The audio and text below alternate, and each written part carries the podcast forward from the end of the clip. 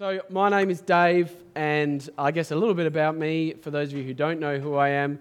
I've led our Verdun campus for the last, Nick struggled to get through the door, the last, uh, the last five, five years since we planted. Um, and in very recent times now, uh, am sort of acting in the senior pastor role while our church decides what we want to do. So, I had an interview this afternoon, there's more interviews to come.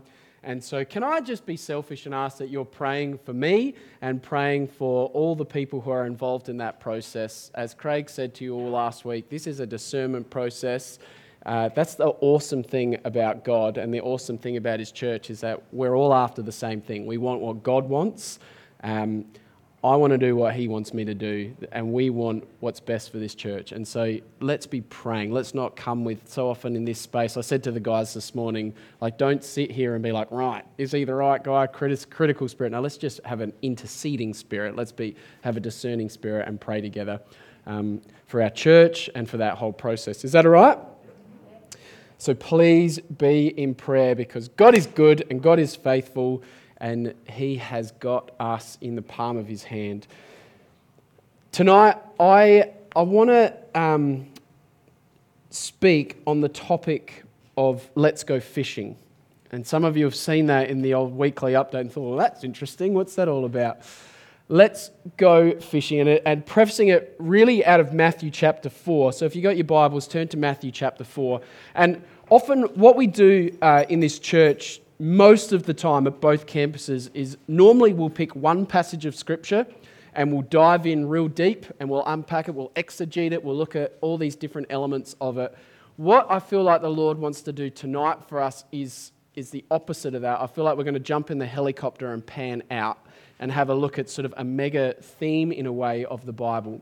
Uh, so, beginning with Matthew chapter 4, in the 18th verse, it says this As Jesus was walking beside the Sea of Galilee, he saw two brothers, Simon called Peter and his brother Andrew. They were casting a net into the lake, for they were fishermen.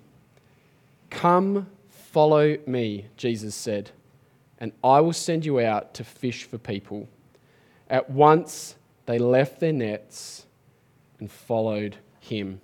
Father God, we pray right now that you would speak. We thank you for your word. We thank you that your word is a two edged sword, able to penetrate to dividing soul and spirit. We thank you that you long to speak to your people.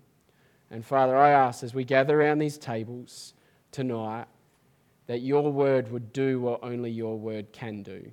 God, that you would speak boldly to us, that the, seed of life, the seed of light would go in. Lord, anything that's of me would fall to the ground and those things would be forgotten instantly. But that which is of you for us in this season would take root and it would bear fruit in our lives, not just tomorrow, the next day, but in the years to come, Lord. Have your way. Speak, Lord, we pray, in the precious name of Jesus. And all God's children said, Amen. Amen. So, with that said, do we have any fishermen or fisher ladies in the place? Is anyone into their fishing here? In this church. Good. Some of you love fishing, some of you never go fishing, never want to go fishing. Fishing and I have what I would call a love hate relationship, right? The idea of fishing for me is this, this really um, romantic idea like this picture of I'm going to get out there with my big broad brim hat with the sun radiating down. It's going to be this glorious day. I'm going to walk out, I'm going to have my rod, I'm going to flick it out, then go bang, fish on the hook, pull it in, and then immediately that fish would be cooked. I wouldn't have to descale it or anything like that. It wouldn't stink, it wouldn't be a, you know gross. It would just be this beautiful romantic sort of concept in my head. But reality is different from imagination. And so I started my fishing journey many years ago when my wife, my now wife, and I uh, started going out. And so we're talking a fair while ago. We've been married 14 years. And her dad is like a mega keen fisherman. He's like the most manly man who ever manned. He can reverse a trailer through the eye of a needle. Like he's just got it all going on in the man department. And so for me, I was like, right, I'm going to impress Alan. I'm going to become a fisherman. And I'm even going to take Joe fishing. So we rocked up. We went to Second Valley for a date.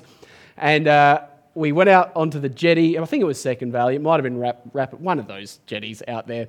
And uh, there's people everywhere, right? Like lining the whole jetty, except for this one spot. And I thought, you beauty! Like they've left a gap for us. Fantastic. So Joe and I rock up, put the stuff on the line, we're ready to go. We chuck it in. And I'm like, immediately, yes, I'm onto one. And I start doing the whole, and the rod's just doing that, and it's not going anywhere. And I realized I haven't caught a fish. I'm snagged on a rock. And that is potentially why no one was in this spot. So snap the rod. Joe throws hers in, exact same thing, and then we just packed up and went home. I thought, you ripper. Drove an hour for two minutes of fishing, and then we drove an hour home. And, uh, and then uh, years later, when we're married, so my brother-in-law is also a fisherman. So I'm surrounded by people who are really good at this thing, right? And so we're out on a boat and we're squidding. And if you see, if you know a, a squid jag, or it's it's sort of like that big, and it's got like multiple super sharp hooks at the end. And so I've gone to cast, and as I've cast, it's flung around the metal poles on the canopy of the boat. It's gone around and gone bang straight into my thumb, and you can even see the scar that's still there. so I'm like, I'm like, ah, like this, and there's blood pouring out of my thumb. And Dan, my brother-in-law, is trying to trying to get the thing free, but as he's pulling, it's like pulling on that, going deeper into my thumb, and I'm just going, stop it, you know it wasn't very successful. And that's sort of my relationship with fishing. And then two years ago, we got the same boat out, and where I was now with my boys and Dan again, he seems to be a common person in these stories. And we'd uh, put ourselves uh, in a marina and we're trying to reverse the boat. But as he put the boat into reverse, the boat's name is actually the Troublemaker. There's a little side note. And the boat went forwards and it drove straight up the back of this boat in front of us. And this is not so funny, it's a bit scary. And it did a full on backflip. And so I sort of jumped out that way. Dan jumped out that way, but my two boys were caught under the boat, under the water. And in that moment, I was not cool, calm, or collected under pressure. I was like, wading the water, trying to shoulder press this boat back up, like just yelling, Where's my boys? Like completely losing the plot. I laugh about it now. It was very scary at the time.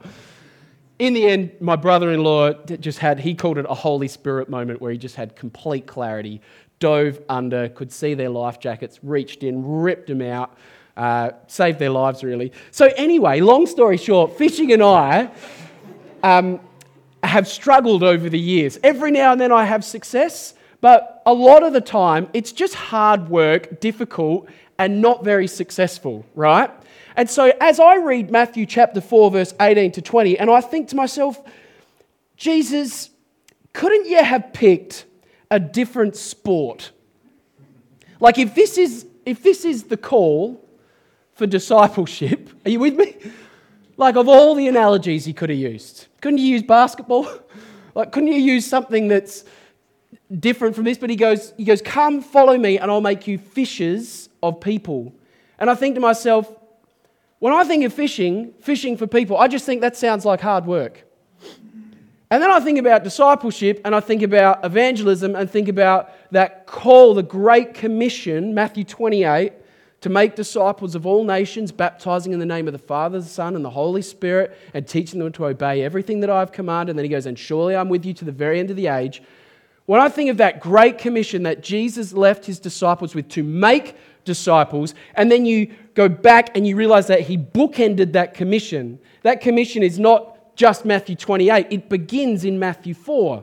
As Jesus calls his disciples, he goes, Come follow me, and I'll make you fishers. He's saying, to be a Christian is to be a follower of Jesus and a fisher of people. A Christian is not someone who professes a belief in Jesus. A Christian is someone who follows Jesus. Right? When, when the disciples, when the people who followed Jesus were first called Christians in Antioch, before that they were called followers of the way. They were following. They're follow, a Christian is a follower, and to follow Jesus is to become a fisher of people. And so we've got this great commission, and the, the analogy is fishing, and I think, far out, that just sounds like hard work. And it sounds like it's going to be fraught with all sorts of trials and all sorts of difficulties, and I don't think I'm up for it, and I don't reckon I'm going to do a very good job of it, so maybe I shouldn't follow him because maybe it's just all too hard. And I wonder if anyone has ever felt like that before in this room. That, like, coming here on a Sunday and singing songs and eating gnocchi and just enjoying life together is pretty all right.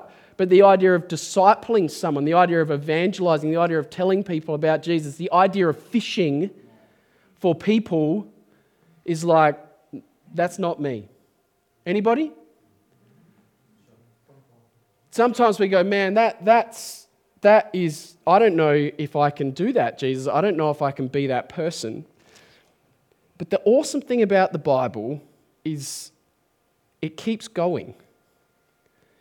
And if you understand Jesus' ministry, that he calls his disciples, then he heals some sick people, and then he goes and he sits on a mountain and he gives a sermon the Sermon on the Mount, Matthew 5. And do you know, in a part of this sermon, after he goes through the Beatitudes, he lands. I'm going to read from verse 13. And he says this You are the salt of the earth, but if salt loses its saltiness, how can it be made salty again?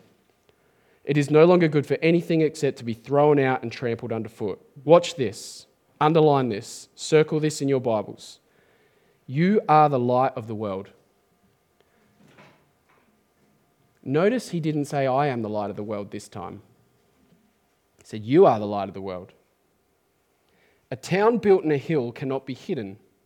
Neither do people light a lamp and put it under a bowl. Instead, they put it on a stand and it gives light to everyone in the house. In the same way, let your light shine before others that they may do what? That they may see your good deeds. See the light in you and do what? and do what? Glorify your Father in heaven. That there's something about this light in you that's so, attra- it's so attractive to those who are not in that light that in seeing the light in you, it will cause them to bring glory to God. It will cause them to come to faith. It will cause their world to be transformed. I look around this room and I can see some of you who not that long ago were like that person who was far from God and has somehow, over the course of time, just as people have ministered to you, as people have just been salt and light in your world, something has grabbed you. The gospel of grace has grabbed you. And do you know what it reminds me of? This picture that like light stands out. You put it on a hill, he says. It stands out. It's something that just that, that captivates people. And it, when I read those two together, it reminds me of a different type of fishing that I actually learned recently. Like, let's go fishing. There's another way to fish. I don't know if any of you have done this, but it involves getting out in a boat at night. And you jump on a boat and you go out into the darkness. So you still got to leave the shore. It's still a little bit scary. And you go into the darkness, which is a little bit scary. But instead of having a rod and a reel and a hook, relying on my own uh, skill and my own capacity and maybe the quality of the lure or the quality of the rod or all of that, all you do is you have someone with a ginormous light and you shine it onto the water. And do you know what happens? Garfish see the light are captivated by the light and they literally just float to the surface and lay there. It's called dab netting. And if you've got someone who knows what they're doing and they're just, you literally pitch black, shine a light on the water, and all of a sudden there's garfish, and you just drive past, you keep the light on them, and you grab a net and you scoop those bad boys up. We did this, we caught 110 fish in an hour. That's more fish than I've caught in 20 years of trying in one hour. Because instead of it being about me and my lack of skill and my capacity, it was all about the light. All I had to do was shine the light, and the light captivated the fish, and they were there for the taking. And as I thought about this, reading this, thinking about what God's doing in our church and the mandate and the call to, you know, see Jesus glorified, lives transformed, hope revealed, to be a church that, that uh, that fulfills this with a mission to go and make passionate disciples of Jesus. I was like, how do we make disciples? How do we go fishing? How do we fulfill this invitation to follow and fish? I was like, this here is a picture of kingdom fishing. To shine a light in the darkness. And if you read through the scripture, you will see over and over and over again that Jesus talks about his kingdom being a kingdom of light. Colossians 1. He talks about the kingdom of light. And we could go through so many passages where he goes, The kingdom of God is a kingdom of light, light in the darkness, light into dark places. And do you know what else fascinates me about this? And this image of fishing, and this is why Jesus is so incredible because the image of fishing relies on water. And the metaphor, the motif, the image of water to a Hebrew person is so powerful. In fact, it actually, it, it, the whole book begins, the, the creation story, Genesis, begins with a picture of water, where it says that the Spirit of God hovered over the waters. And you know, water for a Hebrew person signifies chaos, it signifies death, it signifies a, a lack of order, and creation. God brings order. So it's like this absence of where God is. The waters are this powerful image. And again, all through Scripture, you'll see this image of water where water terrifies Hebrew people. Think about the Red Sea. How does God show his power? By separating the, the water. The water was this there's, there's Pharaoh and his army, and there's death in front of me. What do we do? Well, God comes along and says, I'm bigger than death. And he parts it. What happens is Israel are about to pass into the promised land. What do they have to go through? Jordan River, which is full of water. Water, it signifies chaos, it signifies death. What do we do with baptism? We go into the. Why? We had a great chat about this small group the other day. It's not just a washing or a cleansing. What is the water? It's a grave. Why? Because to Hebrew people, water equals death and chaos. The Hebrew word in Genesis 1, it's a lovely word if you want to learn it, is tohu vabohu. Everyone say tohu vabohu. And it literally means wild and waste. The wild and waste. The Spirit of God hovered over the wild and the waste, and then God spoke, and order came. Life came where there was death, where there was nothing, where there was absence. When God intervenes, there is light.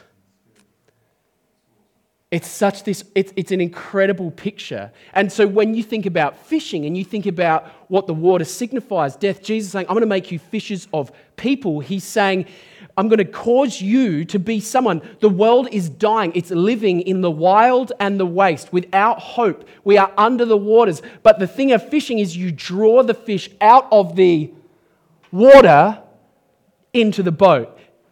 And it's this awesome picture of what, what Christ is trying to say. It's the purpose of a Christian, the call on a Christian's life, the purpose of discipleship is not just to say, Thank you, Jesus, for saving my life, but to take that treasure and go, Now others.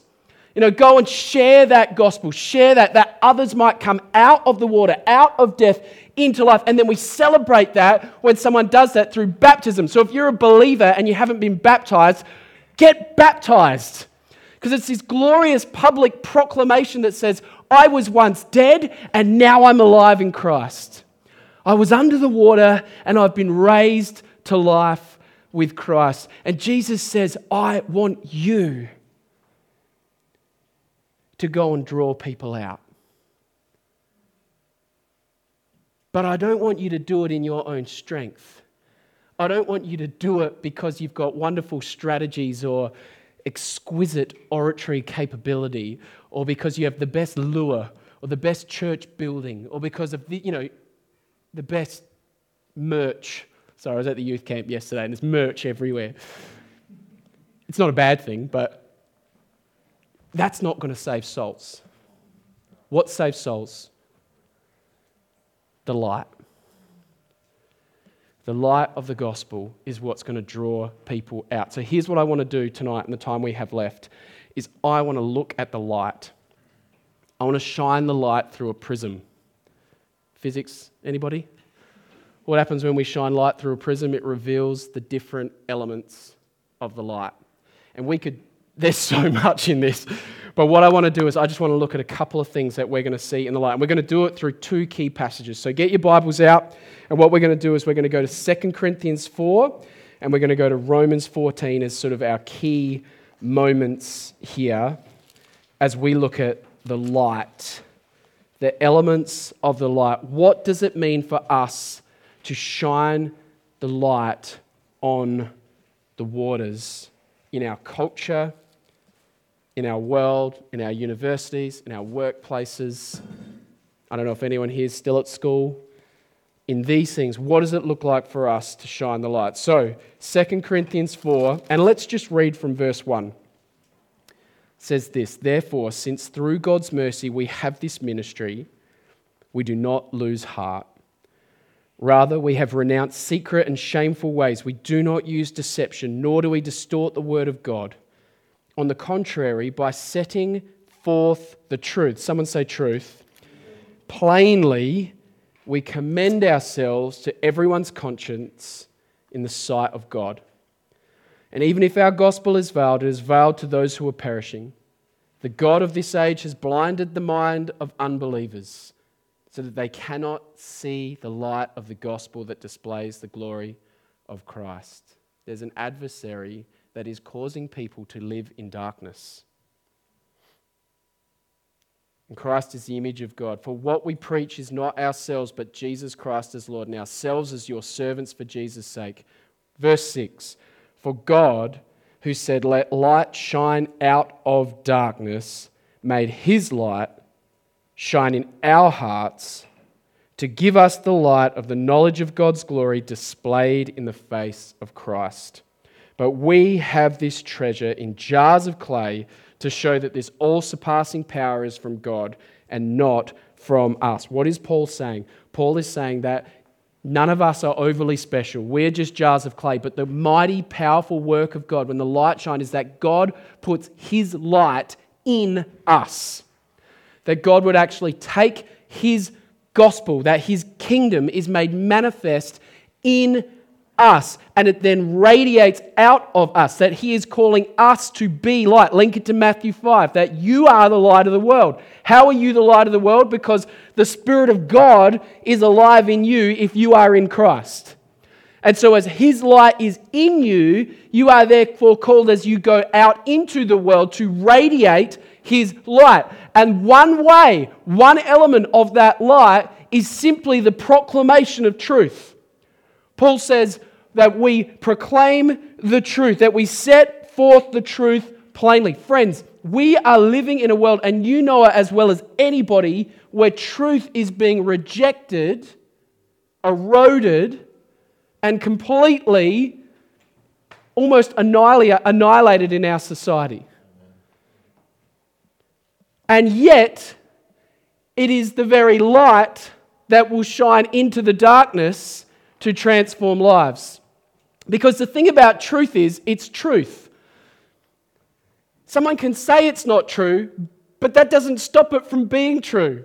I love the analogy, like the Bible says that the word of God is a two edged sword and the word is truth. I love the analogy of if I was in a sword fight with John, right? And John and I are there and we're having a sword fight, and I pull out my sword and he goes, I don't believe in that. Do I go, oh, sorry, mate, drop my sword and put up the dukes?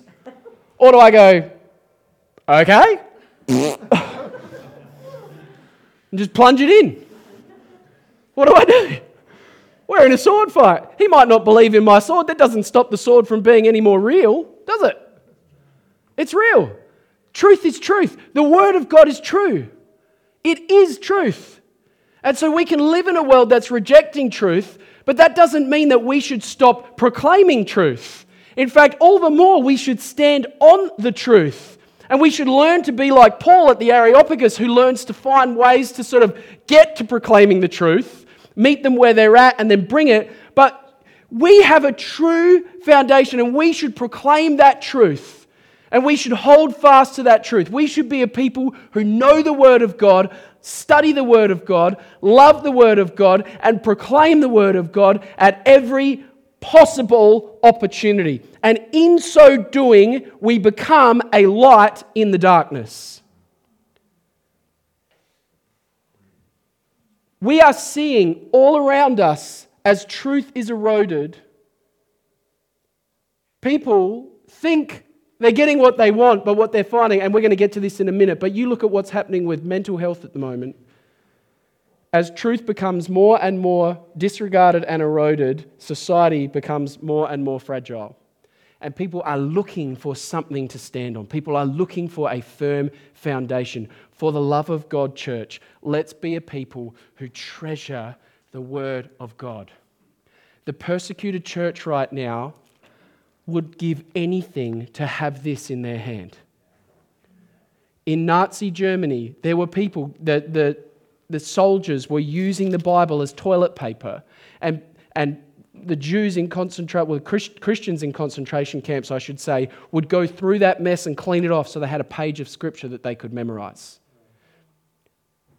That's how significant this is. And you've probably got three or four of them sitting at home covered in dust, and you've got a phone with a, and you've got your app, and you've got your streak going.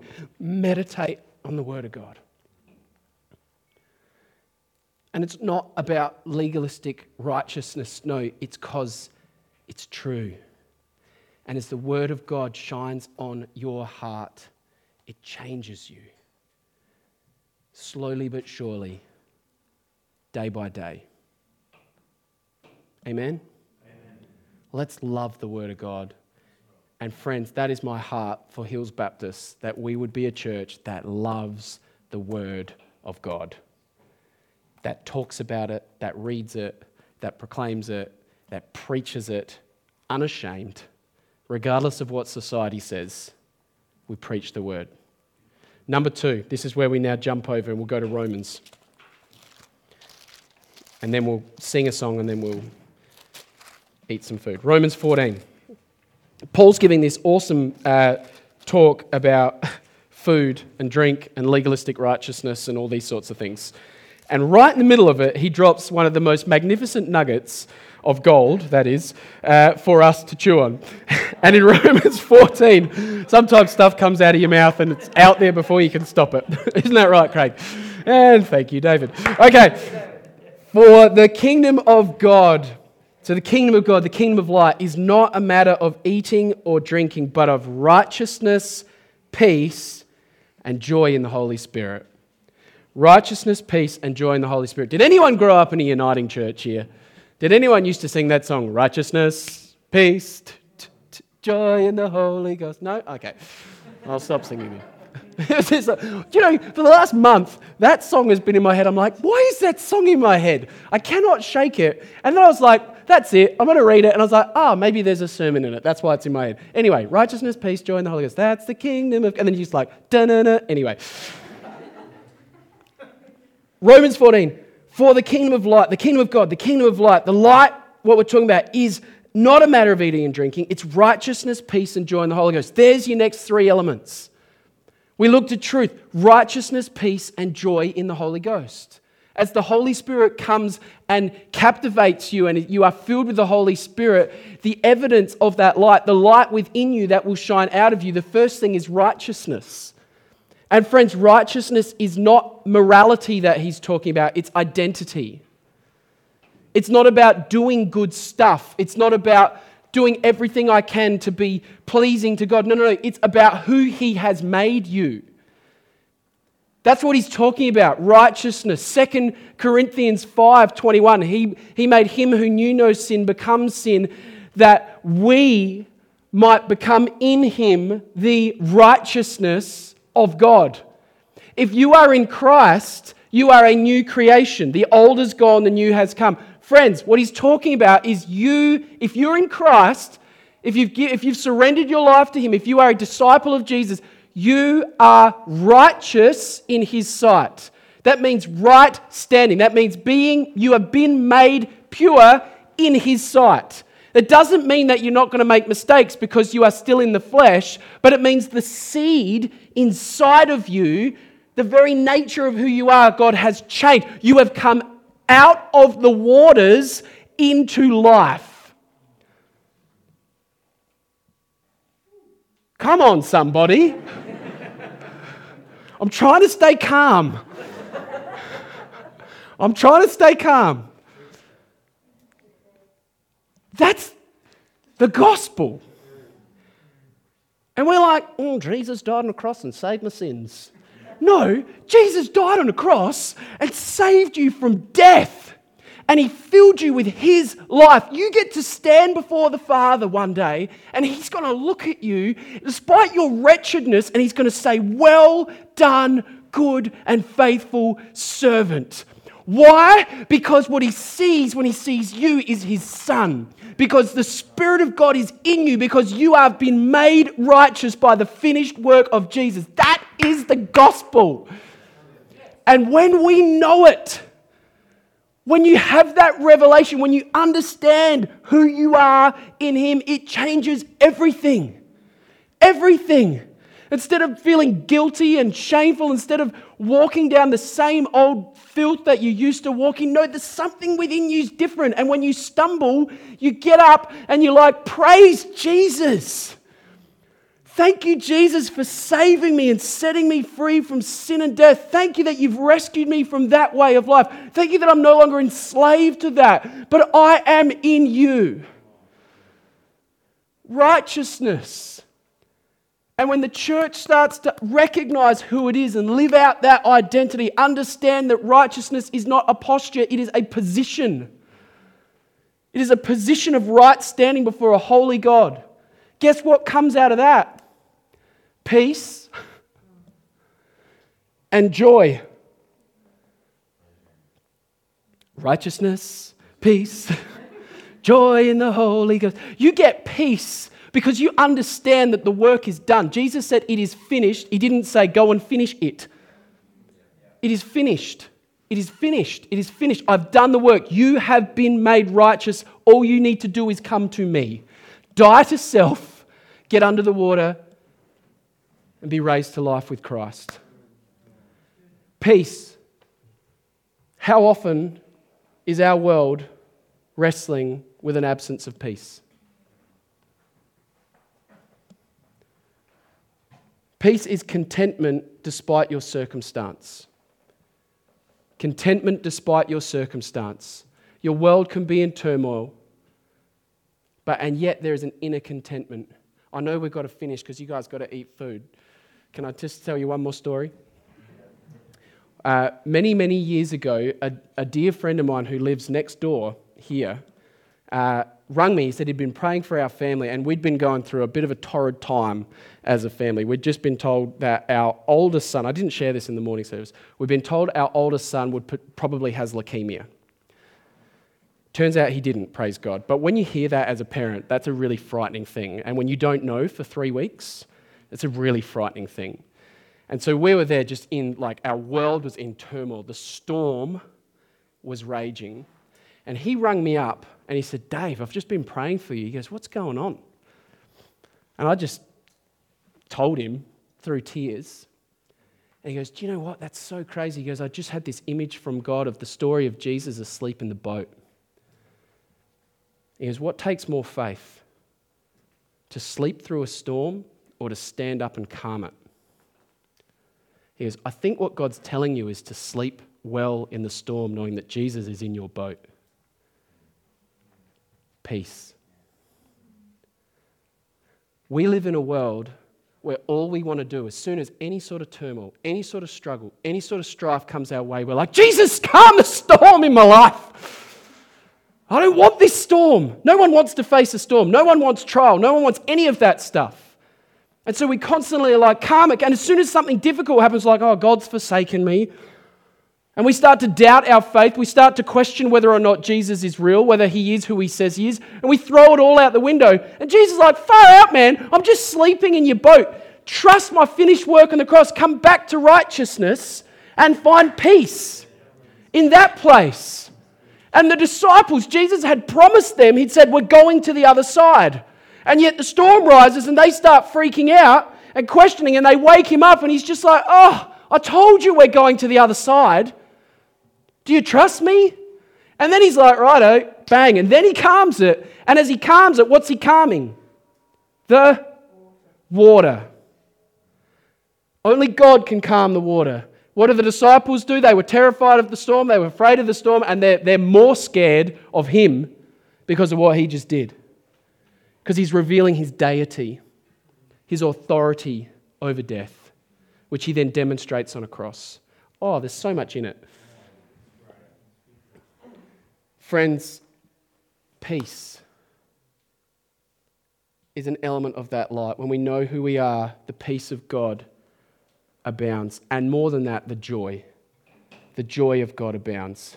And joy is not external happiness, joy is an inner delight in God's goodness. You can be joyful and sad. Did you know that? You can be joyful and sad. Because happiness is an external thing, joy is an internal thing. Joy is understanding, it's a delight in God's goodness. It's knowing that no matter what comes my way, God is good. And therefore, I have reason to celebrate. Therefore, I have reason to praise. Read the Psalms. David, over and over and over again, what does he do? Yell, rant, rave. Ah, life is suck e right now, but yet will I praise you. Everything's going bad, yet will I praise you. Why? Because he had joy when he was sad, and joy when shone into the darkness reveals the goodness and glory of God. Let me finish. Uh, band, are you coming up to play a song?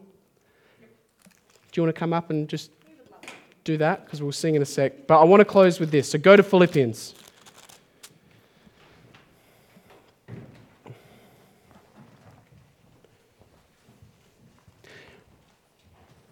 Now, Paul, writing this, is in prison.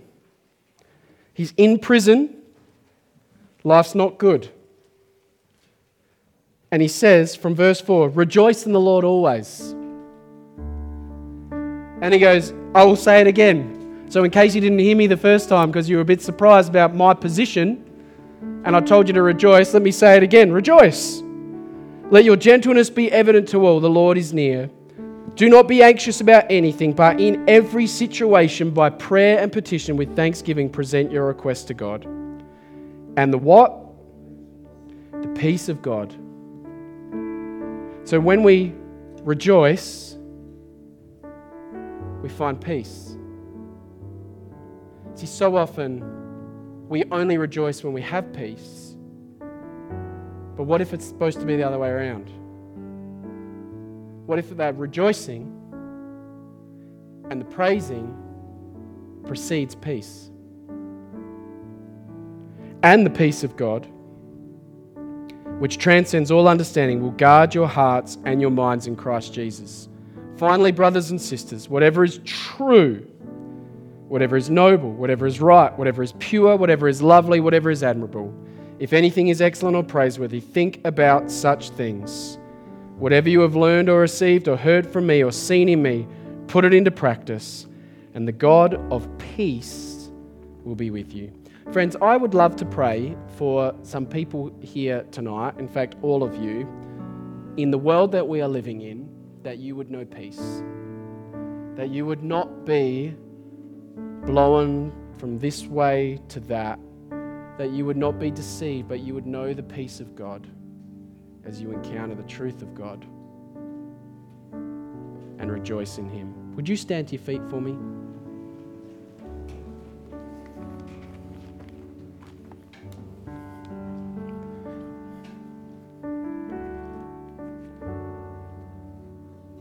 And if there's just anyone here right now where you're like, your world is maybe a little bit churny and your mind is not at rest and you would like prayer, remember, prayer is a good thing. It's not something to be ashamed of, it's a wonderful thing. If that's you, can you just pop your hand up for us?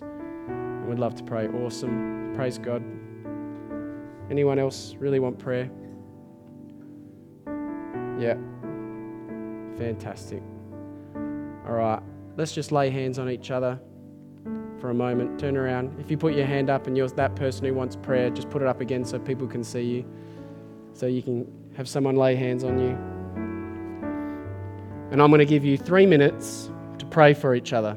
And pray over that person that they would know peace in turbulent times. And then I'll close in prayer and then we'll sing and then we'll eat gnocchi. Sound good? All right, let's go. Let's pray.